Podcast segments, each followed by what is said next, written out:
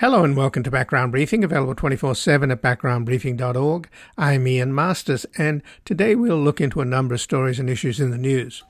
We'll begin with both Iran and the United States saying they don't want a wider war in the Middle East, just as President Biden is about to retaliate against Iranian proxies and possibly Iran itself for a drone attack that killed three American soldiers and wounded 34. Joining us is Gregory Brew an analyst with the Eurasia Group's Energy, Climate and Resources team, focusing on the geopolitics of oil and gas. In addition, he serves as the Eurasia Group's country analyst for Iran. An historian of modern Iran, oil, and U.S. foreign policy, he's the author of The Struggle for Iran, Oil Autocracy and the Cold War 1951 to 1954, and Petroleum and Progress in Iran, Oil Development and the Cold War and he has an article at Time magazine, The US Has No Endgame in Yemen. Then we'll examine the 1944 lesson from history when FDR eased out his Vice President Henry Wallace to replace him on the ticket with Harry Truman in the context of whether Biden should ditch Kamala Harris at the Democratic Party convention in Chicago in August. Joining us is Benn Steil, Director of International Economics and the historian in residence at the Council on Foreign Relations, as well as the author most recently of The Marshall Plan Dawn of the Cold War. His latest book is The World That Wasn't Henry Wallace and the Fate of the American Century, and we will discuss his article at Time Biden Owes the Country a New Vice President. Then finally, we'll look into today's hearing that had the big tech CEOs of Meta, X, Snap, TikTok, and Discord grilled by senators with bipartisan outrage. We'll also assess the impact of a Delaware judge voiding a $56 billion pay package for Tesla CEO Elon Musk and speak with Bartlett Naylor, the financial policy advocate for Public Citizens Congress Watch Division, and the principal of Capital Strategies Consulting Inc., which works with progressive organizations attempting to reform public policies where corporations play a key role. Formerly, he served as the chief of investigations for the United States Senate Banking Committee, where he led probes of the savings and loan crisis, corporate takeovers, and insider trading. And also joining us is Richard Anthony, a big tech accountability advocate with Public Citizen. And before we begin, we are asking you to help keep Background Briefing completely independent, commercial free, and corporate free without paywalls or constant fundraising as we keep providing you with a daily briefing which is free to the public and accessible to all those who are not in a position to contribute you can make a tax deductible donation to our nonprofit foundation, the Public Truth Media Foundation, at publictruthmedia.org or at backgroundbriefing.org/donate. And thank you for keeping us on the air and online with this critical 2024 election year ahead, in which the fate and future of American democracy itself will be decided. We are in a fight between those who no longer believe in democracy and those who have to defend it or see it die. We barely survived a coup attempt on January the 6th, and like Hitler, Trump is telling us what he plans to do. On day one, he will invoke the Insurrection Act and round up his enemies. So help us continue to seek out facts and information to awaken America's silent majority before democracy is trumped by fascism. And joining us now is Gregory Brew, an analyst at the Eurasia Group's Energy, Climate and Resources team, focusing on the geopolitics of oil and gas. In addition, he serves as the Eurasia Group's country analyst for Iran. An historian of modern Iran, oil, and U.S. foreign policy, he's the author of The Struggle for Iran, Oil, Autocracy, and the Cold War, 1951 to 1954, and Petroleum and Progress in Iran, oil development, and the Cold War. And he has an article at Time magazine The U.S. has no end game in Yemen. Welcome to Background Briefing, Gregory Brew. Thanks, Ian, for having me on. Well, thanks for joining us, uh, Gregory. And the one thing that the United States and Iran now have in common that both uh, governments, Biden and uh, the Iranian government, are saying that they don't want war. So how confident are you that there won't be a war? Well, it's interesting that you note that because it's it's really been there since the beginning of the crisis. Uh, you know, since the Hamas attack on October 7th, um, the Hamas attack on Israel, Iran's government has stuck to a fairly consistent line, which is we don't want war with the United States. but we can't control our allies, and this includes the Houthis in Yemen and various militias in Iraq and Syria. We can't control other groups for responding to Israel's war in Gaza. That's been Iran's rhetorical line.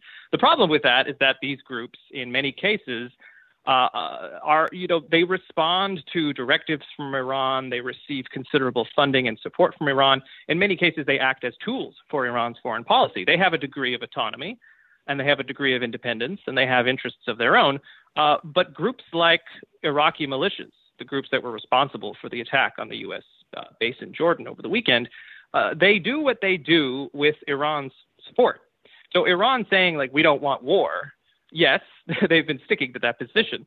Uh, but this latest attack has put a tremendous amount of pressure on that position, and Iran has had to sort of thread this needle between applying pressure on the U.S. and Israel and, and maintaining this policy of supporting these groups without things escalating to the point of a of a direct confrontation between Iran, the U.S. and Israel. So what we're seeing right now is, you know, what a particularly high point of tension as both Iran and the United States respond to these various provocations, these various attacks going back and forth without stepping over the line into all-out war.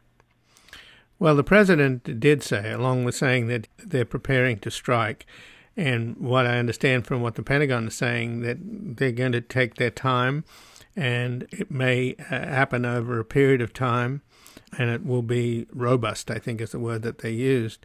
But President Biden, uh, in the same exchange with the press, uh, said that I do hold them, meaning Iran, I do hold them responsible in that they're supplying the weapons to the people who did it. So, do you consider that a pretty strong case? I mean, yeah, no, I mean, if you look at the U.S. side, it's something very similar. I mean, from the beginning of the crisis, when there have been attacks on U.S. bases, and there's been over 150. You know, this is the first attack on a U.S. base that's resulted in U.S. casualties. But these groups, these Iran-backed groups, have been attacking U.S. forces for months now. And of course, the Houthis in Yemen have been launching attacks on ships, and the Houthis are Iranian allies. And very often, the U.S. rhetorical line has been Iran supports these groups Iran has responsibility. And then, you know, when pushed a little bit, they'll say, well, we don't actually know if Iran was directly responsible. So they've always tried to sort of maintain this middle ground because, as I mentioned, the U.S. is also very conscious of escalating. The U.S. doesn't want to get caught up in a war with Iran or a more, you know, a deeper, more involved regional military intervention. President Biden's words, for me, stuck pretty close to that line. You know, he emphasized that Iran had a role to play. But at the same time, he aligned with other spokespeople for the administration by saying, we don't want to fight Iran directly. What President Biden and the rest of the administration have to do, however, is they have to respond to this attack, given the severity, given the fact that U.S. lives have been lost. There is an immediate expectation both from you know other actors in the region, both on the United States as a regional power, as a military power. There's an expectation that the U.S. will take action to restore deterrence, but there's also a domestic political expectation. You know, Biden can't let this stand. He can't just let this event happen without showing some kind of response. So we haven't seen the response yet. The administration says it's going to be, you know, it's going to be careful. It's going to be tiered. It's going to come over the course of several days, perhaps even longer. Uh, and it will, you know, it will give us a sense of the escalatory risks that stem from this this event, whether the U.S. targets the Iraqi groups directly responsible, or whether it decides to step things up and go after Iranian assets more directly. Well, I don't think anything will happen till after Friday when uh, the president will be at Dover Air Force Base to speak to the families and preside over the dignified transfer of their remains. Yes, well, I mean, it's it's been interesting that there hasn't been a response yet. I think many of us in the analytical community was ex- were expecting a U.S. response in the coming in the days following the attack, and the response hasn't come yet. It's likely to come at night, uh, local time, so it's possible we could see something occur uh, in the next 12 to 18 hours. Uh, the U.S. is taking its time. I imagine it's weighing its options, it's picking its targets, it's getting its assets into place. Uh, I agree with you that it, it, you know, it may very well wait until after uh, after Friday. Um, but the longer Biden waits, the more he invites criticism from uh, both opponents. Uh, Donald Trump has been quite critical, but also, you know, there are critics within the, the Democrats as well who are calling for more more direct, uh, more aggressive uh, action against the groups responsible. So I, I, do think we'll see a U.S. response in the not too distant future, perhaps as early as uh, later today. Well, even if you know Biden got the Ayatollah Khomeini to surrender, the Republicans would criticize him. I mean, that's what they do, right? They're you know impeaching people, and so do you think he really right. cares that much about uh, their criticism? It's totally no, expected it's, and totally it's a good consistent. Point. Yeah. It's a good right. point. and whatever course, whatever course the administration decides to take, there are going to be critics, uh, and there's going to be criticism.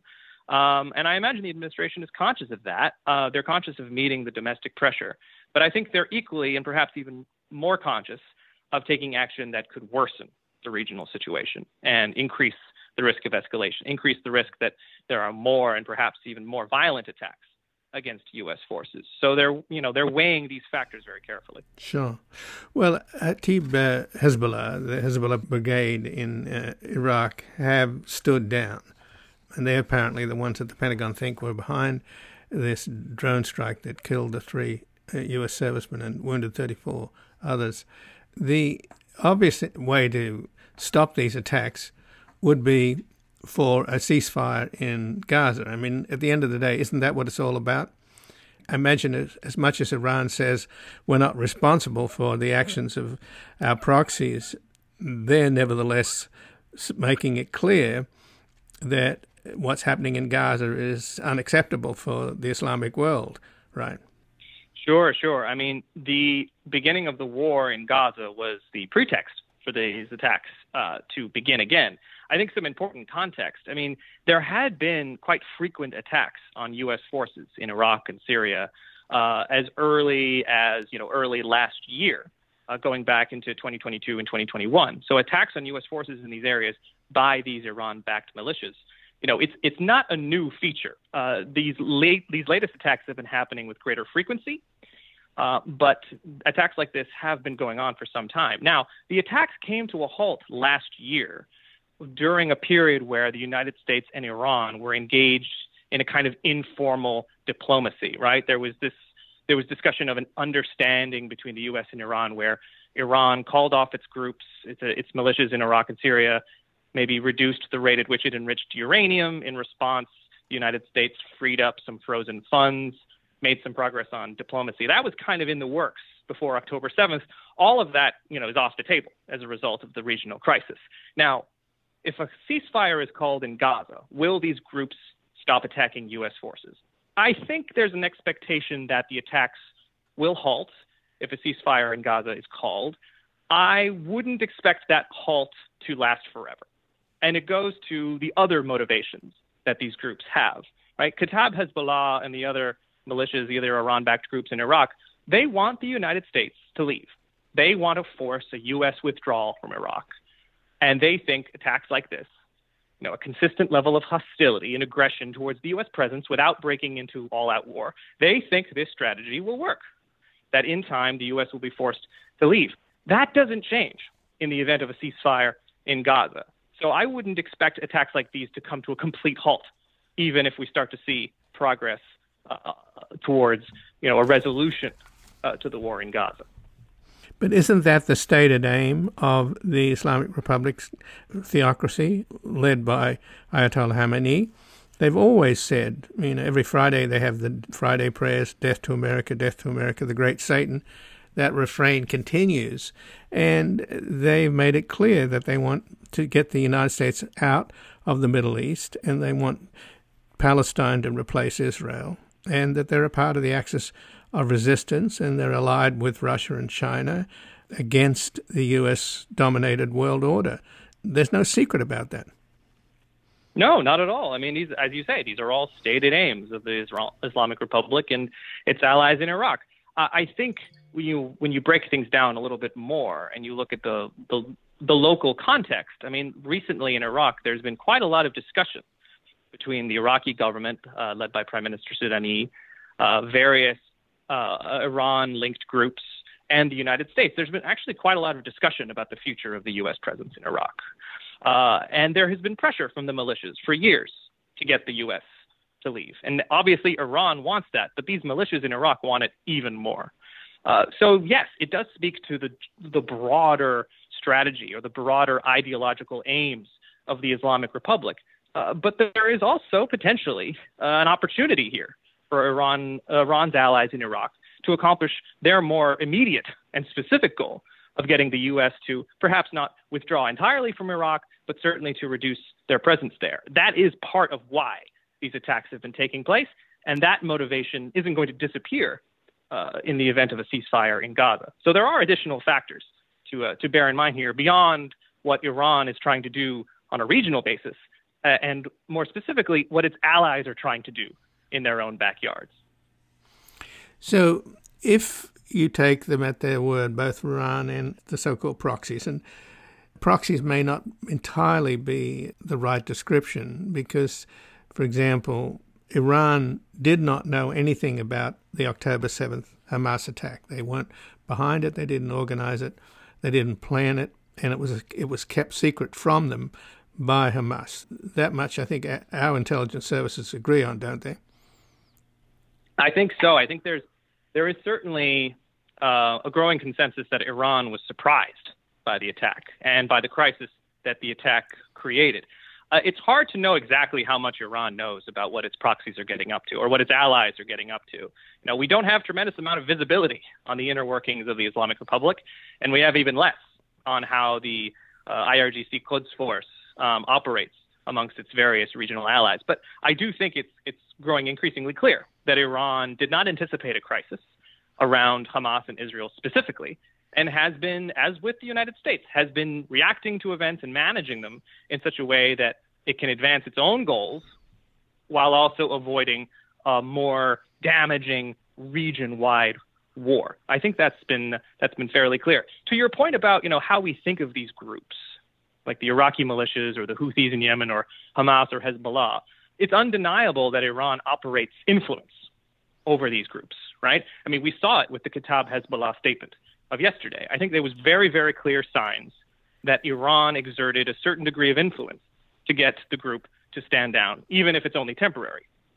Uh, but at the same time, I think it needs to be acknowledged that these groups do have interests, do have agendas, and do benefit in specific ways from their activities, even if those activities fit within a larger, broader uh, Iran led strategy. It needs to be pointed out Iran chooses these groups, in some cases, creates them uh, in regional contexts where Iran sees opportunities or sees uh, the, the possibility of building up allies. Iran doesn't have other allies, right? Iran doesn't have other states that it can lean on for security cooperation or for support. There's Russia, sure, but Russia is still largely a partner of convenience, a transactional partner. When it comes to managing Middle East politics or its position in the broader Middle East, Iran really just has these groups. It has Hezbollah in Lebanon, but it doesn't have a strong friend or a strong ally that it can lean on in the way that, say, Israel can very often lean on support from the United States to uh, to manage its own security position. Well, just in the last couple of minutes, isn't that the source of both Iran's intentions and, in effect, the United States' problem that we're totally tied to Netanyahu. Even if Biden doesn't like him, he can't get out from under it. And he's losing young Democrats angry at him and may lose the state of Michigan because of its Arab American constituency of voters. So Iran's sort of onto a good thing, aren't they, from their point of view? to tie America to Israel, just as Putin is tying America to Ukraine. I think Iran sees aspects of this crisis working towards its benefit. No, no question about that. I mean, the original, the inciting incident, the Hamas attack on Israel, even if Iran didn't fully anticipate the attack, uh, works to Iran's benefit in the sense that it just, you know, it has Israel bogged down in a domestic security crisis. It puts even more pressure on Israel's domestic political scene. Uh, it very likely delays and undermines a potential Israel Saudi normalization deal, the grand bargain that was discussed uh, at some length before the crisis began. You know, that, that alignment between Israel and Saudi Arabia would very likely be one aimed at containing or addressing Iran. So naturally, Iran benefits from having that alignment delayed or undermined. That being said, I mean, there are aspects of this crisis that Iran has had to manage uh, to protect itself. And in that sense, the situation between Israel and Hezbollah on Israel's northern border is one that I think gives Iran quite a bit of concern. Hezbollah is Iran's most important ally. It's an ally more than a proxy, it's a partner, really. Uh, and it's also Iran's chief source of deterrence against Israel, right? The Hezbollah uh, arsenal of rockets that are aimed at Israel give Iran a certain degree of deterrence against the potential for Israel to strike at Iran directly.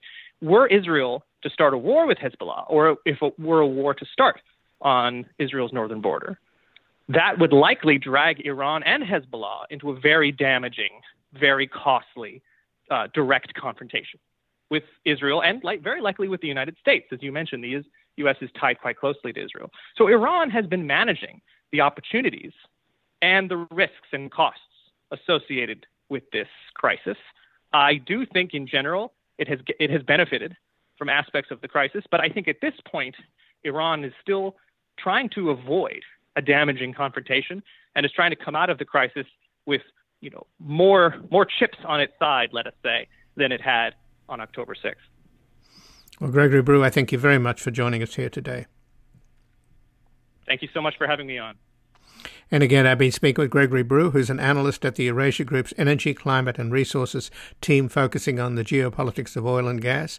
In addition, he serves as Eurasia Group's country analyst for Iran, an historian of modern Iran oil and U.S. foreign policy. He's the author of The Struggle for Iran, Oil Autocracy in the Cold War, 1951 to 1954, and Petroleum and Progress in Iran, Oil Development and the Cold War. And he has an article in Time magazine, The U.S. Has No Endgame in Yemen. We're going to take a brief station break. We're back examining the 1944 lesson from history when FDR eased out his vice president, Henry Wallace, to replace him with Harry Truman, and whether or not Biden should ditch Kamala Harris at the Democratic Party convention in Chicago in August.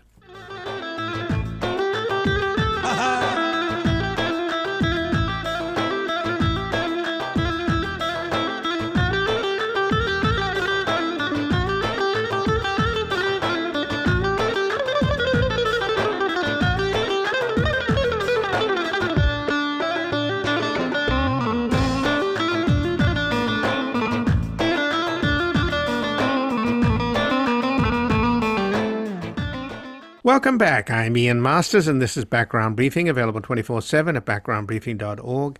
And joining us now is Benn Steil, the Director of International Economics and an historian in residence at the Council on Foreign Relations, as well as the author most recently of The Marshall Plan Dawn of the Cold War.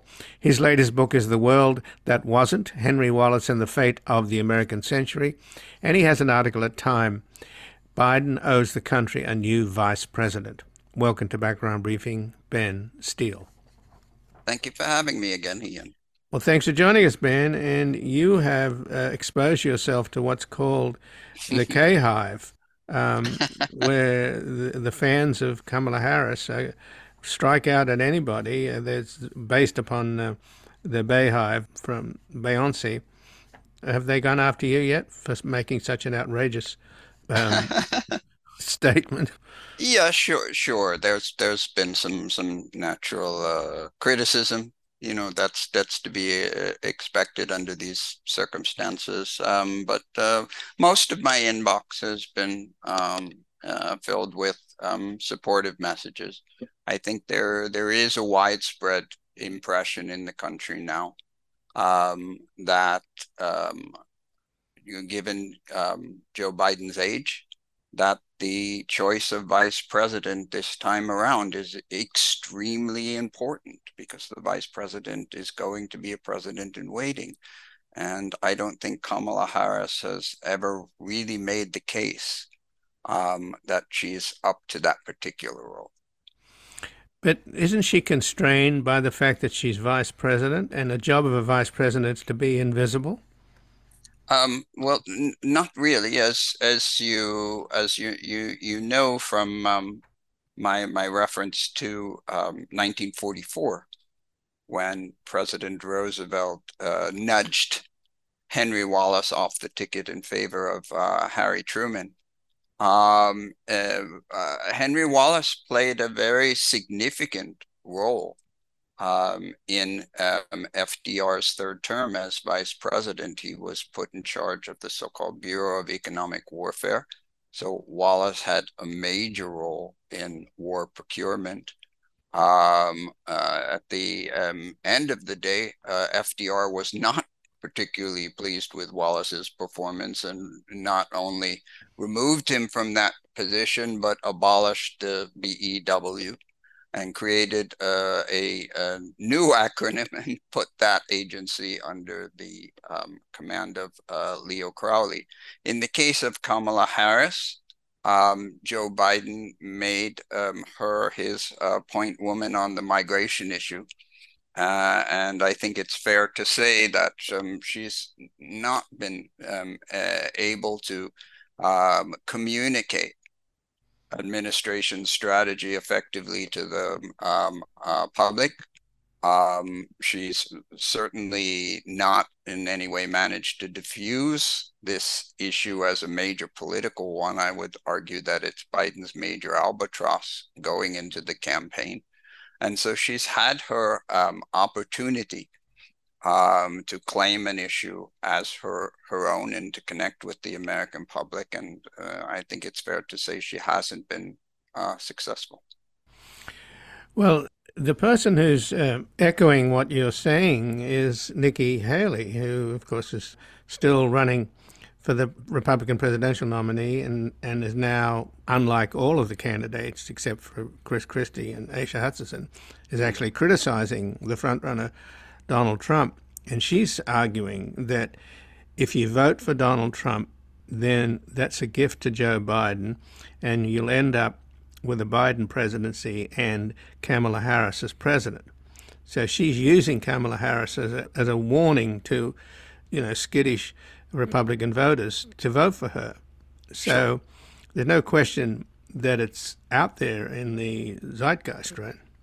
Yeah, but well, the the fact that it's in Nikki Haley's political advantage to make such an argument doesn't mean that in it's um, it's it's not a valid one. Um, um, and I expect um, those types of uh, arguments um, to be augmented um, uh, throughout the campaign uh, from within the Republican Party. And the reason is because it's a compelling argument. But why do you think it is a compelling argument, Benn? Why do you think Kamala Harris's poll numbers are so low? What is it that people don't like about her?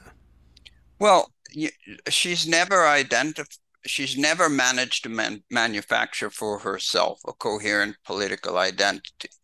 Um, she emerged from um, uh, California state politics as a with a reputation as a as a prosecutor, um, but she was never able to translate that into um, uh, any sort of domestic political um, uh, presence once she got into the um, uh, Senate.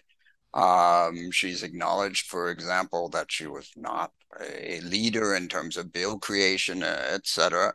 Um, when she ran for president um, in 2020, she had an opportunity to define herself on major issues related to domestic and foreign policy, and I think failed once again. Uh, but she had a golden opportunity as vice president to um, uh, claim certain issues as her own, um, where she could connect with the American um, public and convince them that um, that she she had answers and that she had the leadership um, capacity uh, to make actual progress. Um, and I think it's fair to say now that she's she's she's not she's not achieved that aim. Um, and given Joe Biden's aim, uh, age, I, I, I do believe he owes it to the country to find a more compelling president in waiting. And that, as you know um, from my piece, uh, was the, the major issue in the 1944 campaign that um, uh, President Roosevelt was clearly deteriorating physically.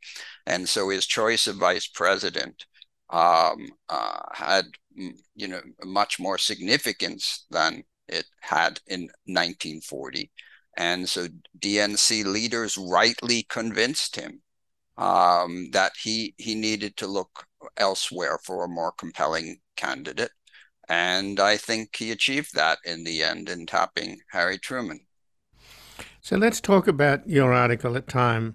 Biden knows the country new vice president in the context of what happened in 1944.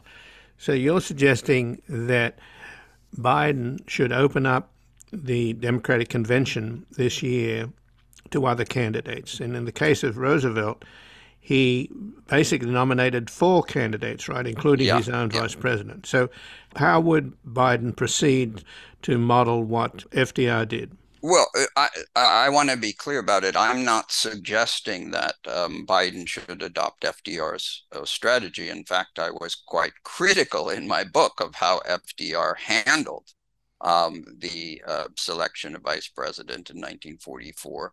Um, this would have been much more neat and simple had President Roosevelt simply said to Henry Wallace, I'm sorry, Henry, uh, but you're not going to be on the ticket this time around.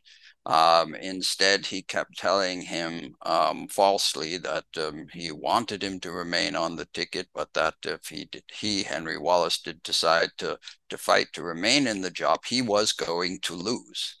Um, and um, the uh, the fight at the convention was a was a bitter one. It was a fraught one. It was a chaotic one um, and it, it it could have gone in um, in a different direction. So I'm not suggesting that strategy to to Biden.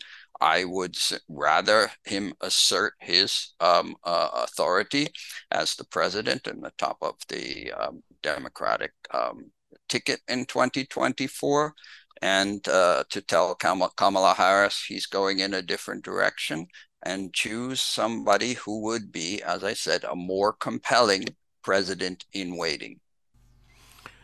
Well, he chose her in part, I think, because uh, she's uh, both an African American woman and a woman of color uh, with Indian heritage as well.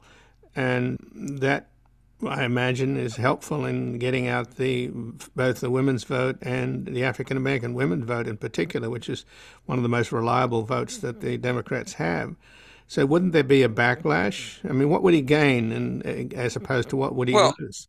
You yourself were um, explaining the argument that Nikki Haley was was making, and that the Republican Party is going to um, uh, echo um, that Kamala Harris is not popular uh, in the country at wide.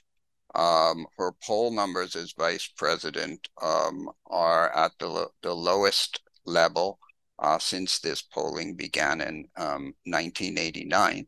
And whereas I'm I'm not suggesting that she is going to lose Biden many votes to Donald Trump, I do believe that she is going to demotivate um, uh, um, voters to to get out and and back the ticket, because to the extent that voters um, uh, um, may support Joe Biden weekly, the fact that they um, may accept the Republican argument that um, there's a significant probability that Joe Biden won't um, survive his full term, um, that th- they don't really want Kamala Harris to be president.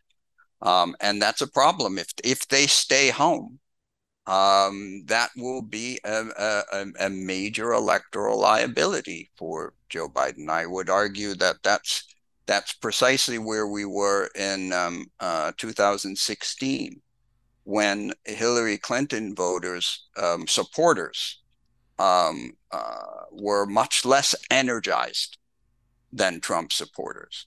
Um, and I think I, think this issue of demotivation um, does have to be um, uh, addressed.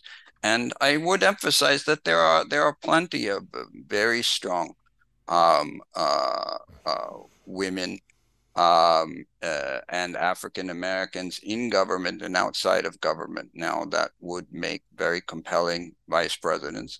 I deliberately didn't mention um, alternatives in my timepiece because I wasn't looking to uh, focus the spotlight on anybody in particular. I, I simply wanted to highlight the failings of the current vice president. But just looking within the um, uh, cabinet, uh, Gina Gina Ray, uh, Raimondo, the uh, Commerce Secretary, um, has clearly shown herself to be um, an extremely uh, effective um, uh, politician and policymaker, and I think she, for example, would make a compelling president in waiting. Yes, and of course, Governor Whitmer of Michigan would, would sure. also help, and she'd also help with the state of Michigan that's now disenchanted because it has a has a large Arab American constituency. But the premise, though, Benn, seems to be based on the idea that there's a you know smoke-filled room of Democratic kingmakers who can make these kind of decisions. And the Democrats haven't had a convention-based election since 1968 when yeah. when Lyndon Johnson opted against re-election and delegates nominated Vice President Hubert Humphrey, even though he'd not won a single state primary. Yeah. So how do you address that? Well, I, again, Ian, I'm not advocating the um, uh, smoke-filled room process. I'm, I'm, by no stretch of the imagination am I saying we should go back to 1944 and do it the way the DNC leaders and President Roosevelt did it.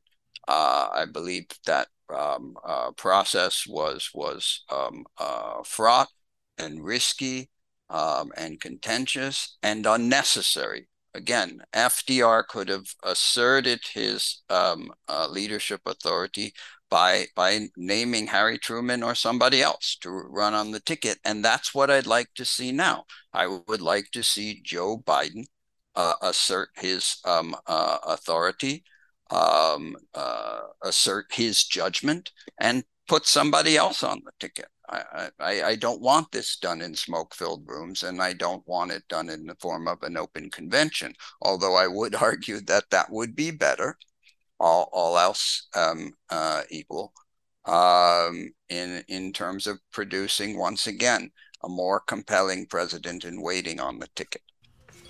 So let's talk about the historical analogy then, and particularly in your new book, The World That Wasn't Henry Wallace and the Fate of the American Century. A lot of uh, our listeners probably have seen the Oliver Stone series mm-hmm, mm-hmm. of the 2012 documentary series, The Untold History of the United right. States, that sort of suggested that the you know, anti-communist uh, hawks who later came into ascendancy particularly in the in the late 40s, early 50s, were behind this kind of coup against Wallace because they th- thought he was too soft on the communists, and that history would have been very different had Wallace become the successor to FDR instead of uh, Harry Truman. So you you've looked into the Soviet archives as well as the FBI archives. What what have you found that would explode that myth? Well, Wallace was extremely close to the um, uh, Soviets. Not only was he making speech after speech um, praising uh, Soviet economic democracy and blaming deteriorating relations between Washington and Moscow on Washington.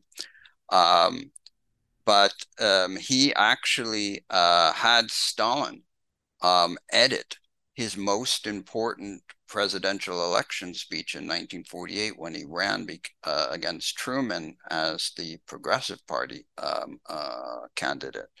Um, you know, this uh, nobody's ever been prosecuted in the United States under the 1799 Logan Act, but this was the clearest case of a violation that um, uh, I've ever seen.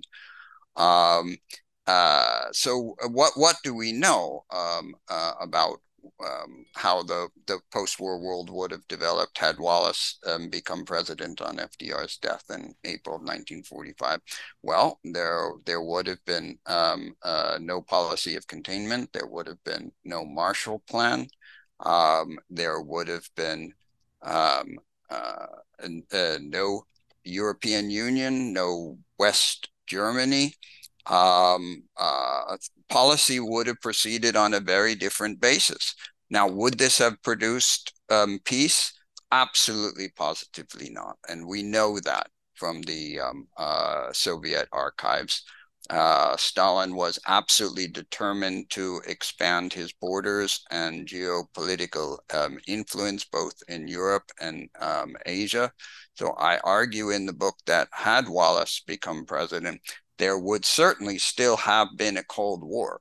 Uh, but it's one in which the United States would have started in 1948 when Wallace certainly would have lost um, uh, the election um, uh, the United States would have started at an enormous geostrategic disadvantage with um, uh, Stalin having expanded Soviet influence into Hokkaido, into the entire Korean peninsula, into um, uh, eastern Turkey, the Turkish Straits, um, into northern Iran, into Greece, and into western uh, Germany.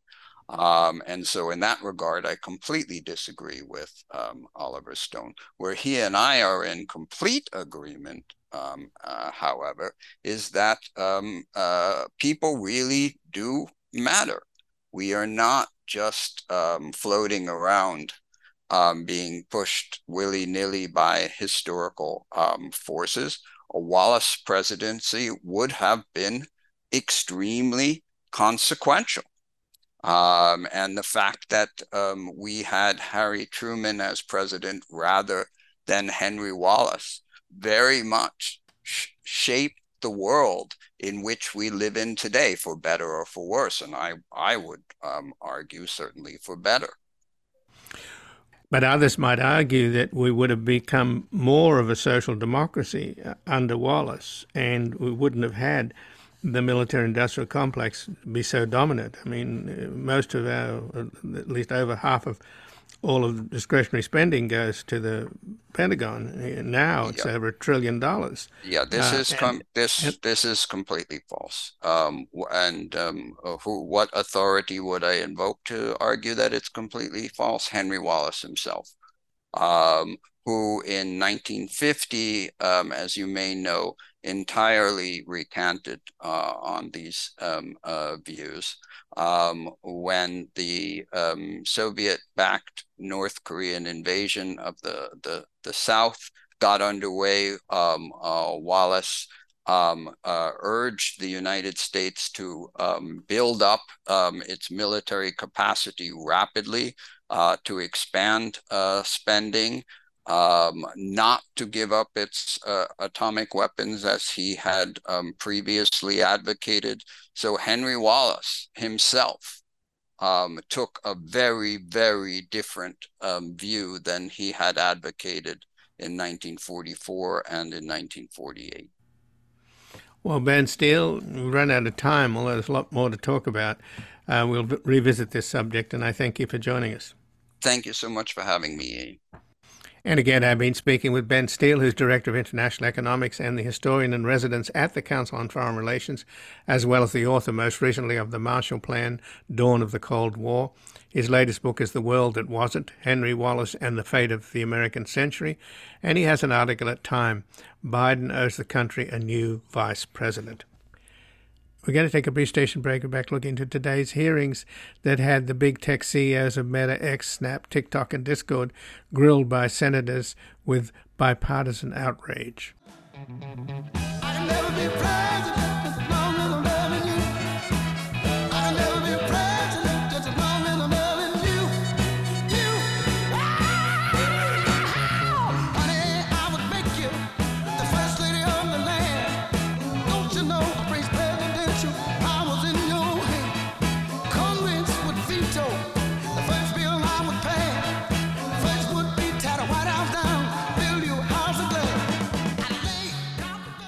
Welcome back. I'm Ian Masters, and this is Background Briefing, available 24 7 at backgroundbriefing.org. And joining us now is Bartlett Naylor, the financial policy advocate for Public Citizens Congress Watch Division and the principal of Capital Strategies Consulting, Inc., which works with progressive organizations attempting to reform public policies where corporations play a key role. Formerly, he served as the Chief of Investigations for the United States Senate Banking Committee, where he led probes of the savings and loan crisis, corporate takeovers, and insider trading. And also joining us is Richard Anthony, a big tech accountability advocate with Public Citizen. Welcome to Background Briefing, Bartlett Naylor and Richard Anthony. Thank you. Nice to be here. Well, thank you both. And uh, let me begin with uh, Richard. What did you make of the hearings today at, before the United States Senate, where you had the chief executives of Meta, TikTok, Snap, Discord, and X, formerly known as Twitter, testifying before a blizzard of bipartisan outrage? Yeah, um, I think that sadly, uh, the hearing today was an example of more of the same. As we've seen in previous sort of tech CEO meetings, any sort of positive movements or bipartisan cooperation uh, regarding sort of real sort of policy initiatives are drowned out by uh, news-making sort of incidents or attempts to make uh, headlines, uh, as seen with uh, Senator Cotton's berating of TikTok CEO for supposedly being a you know a Chinese agent or other sort of incidents like that sort. Um, I do think there is some sort of interesting policy analysis coming out of the hearing. As you mentioned, there's a lot of sort of bipartisan sort of fear around Section 230, which I think is something to keep an eye on in the future in terms of sort of any sort of possible changes. I don't think it's going to happen uh, quite as easily as the bipartisan sort of claims claim to be, because if you really dig into the senator's previous statements on Section 230, while most of them agree that there should be changes to Section 230, they can't really agree on what the changes should be. Um, so that's something to keep an eye out on. Um, and also sort of looking at liability issues in the future. Um, that might be something else to look at. But um, again, it was more of the same sadly today, and uh, I hope in future hearings that there's more of an attempt to focus on the policy of issues rather than sort of the circus antics as we've seen today. Well, indeed, that was the case, but you can't help agreeing with Senator Kennedy, who claimed that these platforms have become a cesspool of snark. And of course, there were references uh, or examples of, in fact, a Republican congressman's son committed suicide as a result of of being uh, having nude pictures of him circulate on social media. So, let me ask you, Bart. Of course, the CEO of X, formerly Twitter, was on the hot seat today, along with uh, Zuckerberg and others, but um, not Elon Musk. And uh, yesterday, a Delaware judge voided a $56 billion pay package to the Tesla CEO Elon Musk ruling that the company's board of directors failed to prove that the compensation plan was fair or show much evidence that they had even negotiated with him. I mean, $56 billion per year has to be a record, doesn't it? Oh, it's not only a record, it's a, a, a record by a hundredfold. Um, and the judge lays this out in fairly clear terms asks in the first question of the opinion, was the richest person in the world overpaid? Um, and the answer is less. And she points out um, uh, this was um, 250 times larger than the median, but 33 times larger than the next highest one. And that next highest one happens to be Musk himself uh, from a 2012 plan. This was an eye-popping award that has attracted attention and, in this case, litigation ever since then. And, and it's gratifying that the judge ruled that this is absurd. But who's going to claw back that money? It's a good question. The judge leaves that to trial uh, uh, at the end of the opinion. Um, and it's it's not clear how it gets done. Um, but the judge several times says, listen, there's no reason that a person that already has tens of billions of dollars uh, in the company is not incentivized to, to work really hard. The additional $50 billion, which is, is basically coming from shareholder dilution, is clearly unjustified, not necessary. So, just back to today's Senate hearing, uh, Richard Anthony, you mentioned earlier that you didn't think anything came out of it. Is there anything that possibly could be done about drug dealing online, particularly with fentanyl, which teenagers get literally on social media and overdose on? And that's a real epidemic in this country. The CEO of Snap did agree to endorse the Cooper Davis Act. So, any progress there? Yeah, I think that that act, for example, uh, it, it's an interesting one sort of to follow. Um, and I think seeing senators come out and, and companies come out and endorsing it, I think is pretty major news overall. Uh, I think in regards to sort of the issues of illicit drugs on social media, I do think social media uh, companies sort of need to do their part to ensure the trust and safety of their users. But I do think that there is sort of a passing of the buck here sometimes where politicians sort of find, you know, the next scapegoats, for example. And while tech CEOs definitely need to do much, much more, and tech companies to do much, much more than they're doing, I think some of the issues regarding sort of illicit drugs and things like that start at sort of the very basics, which is educating young people, ensuring that they have safe environments to live in, to work in, to go to school in. So I think it's much more than just uh, tech social media companies uh, laying blame here. And I do think that there needs to be an overall effort, not just focus on the tech CEOs, although I think in this instance, they of course need to do much more than they're doing already. So do you think that uh, Senator Lindsey Graham accusing the tech CEOs in his opening remarks that you have blood on your hands, is that appropriate?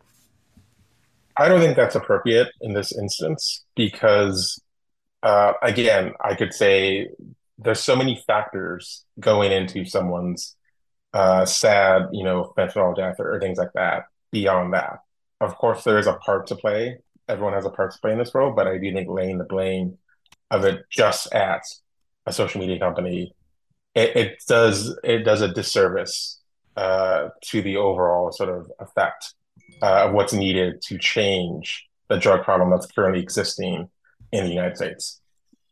And, but back to the biggest paycheck in history for the Tesla CEO Elon Musk in 2018. Was that 50 billion just for him to spend on his various wives and drug habits, or was that about him buying Twitter?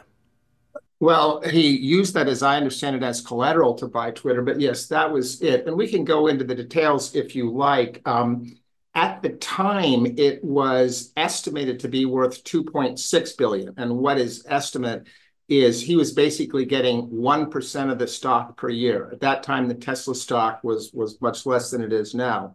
Um, in fact, it burgeoned well beyond, in reality, of 2.6 billion to the 56 billion that is uh, being rescinded. But even at 2.6 billion, that is 100 times more than what the next highest paid CEO has ever been paid.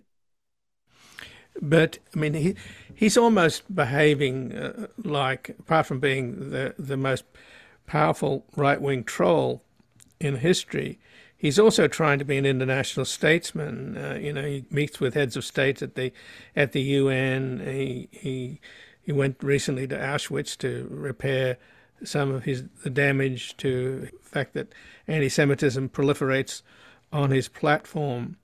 So, is this in any way going to hold him or rein him in? Because I don't see anybody else reining him in. I mean, he, he actually sided with Russia in the war in Ukraine and helped them enormously, uh, which is hard to understand unless he has this idea that smart you know, billionaires like him should be ruling the world, just as Russia is ruled by a group of oligarchs regulated by a mafia boss. My lens into Musk's um, mind is what anybody who who reads his tweets or his his X's can see, and that is of a, a, a juvenile, impulsive, uh, unsophisticated, um, uh, a, a bumbler, and so uh, when you have a billion dollars, or in his case, uh, billions of dollars, apparently you feel licensed to to move anywhere. But we can see that um, his management uh, acumen is clearly limited. So, Richard Anthony, back to the um, today's Senate hearings. What are the chances then, since there was focus on Section 230 of the Communications Act, that's immunized these platforms against anything that they uh, publish, even though they say they're not publishers? And that's the that's came out, of course, uh, through the during the Clinton administration, and has basically had really detrimental effects all across the board. One of which, of course, is that the newspaper business is going. newspapers are going out of business because these big tech platforms like Meta, basically, they steal about fourteen billion dollars. This is according to a Columbia University research. They steal about fourteen billion dollars of product from mainstream media and newspapers, which they get for free because they basically say, you know, we're not responsible for anything on our platform, which of course is what the senators were complaining about today in terms of pornography and cruelty towards children. I think, as I mentioned earlier, that there is bipartisan support to change Section 230 or amend it. I think the issue comes into play as to what needs to be changed. And I think there is a vast disagreement between Republicans and Democrats on the committee, on the Judiciary Committee, and across sort of the tech policy sort of spectrum, both in the House also, about what those changes should be. Um, there are legitimate sort of free speech sort of reasons to be afraid of dramatically changing Section 230. Um, and I think that's something that uh, some senators uh, will have issues with. So I do think that there is momentum to do something about Section 230 but I do think, in regards to uh, finding consensus among the politicians about what those changes should be, uh, it may be a bit tougher uh, to find. So I don't think there's great, great chances of anything happening uh, after this hearing. But in terms of what Senator Graham was saying, accusing the CEOs of having blood on their hands, he wasn't necessarily referring to the lack of moderation on X, formerly Twitter, since Elon Musk took over, which is championing all kinds of right wing causes to the point, you know, where it tolerates anti Semitism and, and white supremacy. Yeah, I think one of the more interesting things I saw out of the hearing was sort of the focus on trust and safety. And I do think there is maybe a possibility after this hearing to sort of see some changes on that. For example, as you mentioned, X uh, according to reports that I've seen, fired about 80% of the engineers that were working on trust and safety when Elon Musk came into power. I think, uh, from what I gather in the hearing, they want to reverse that. But I think there may be some legislation uh, for, that I could see happening to sort of uh, possibly sort of uh, make that sort of a higher standard, for example, in the future. Um, and that's sort of what I got from the hearing today. And back to Bartlett Naylor, do you think that that's the one thing that might rein in Musk is the, the collapse of X, formerly known as Twitter, and the fact that he overpaid for it, and people are deserting it in droves. But on the other hand, there doesn't doesn't seem to be any really workable alternative. Meta came up with another platform which hasn't really taken off. So, what's the status in terms of uh, whether or not X, or formerly Twitter, is an albatross for Musk.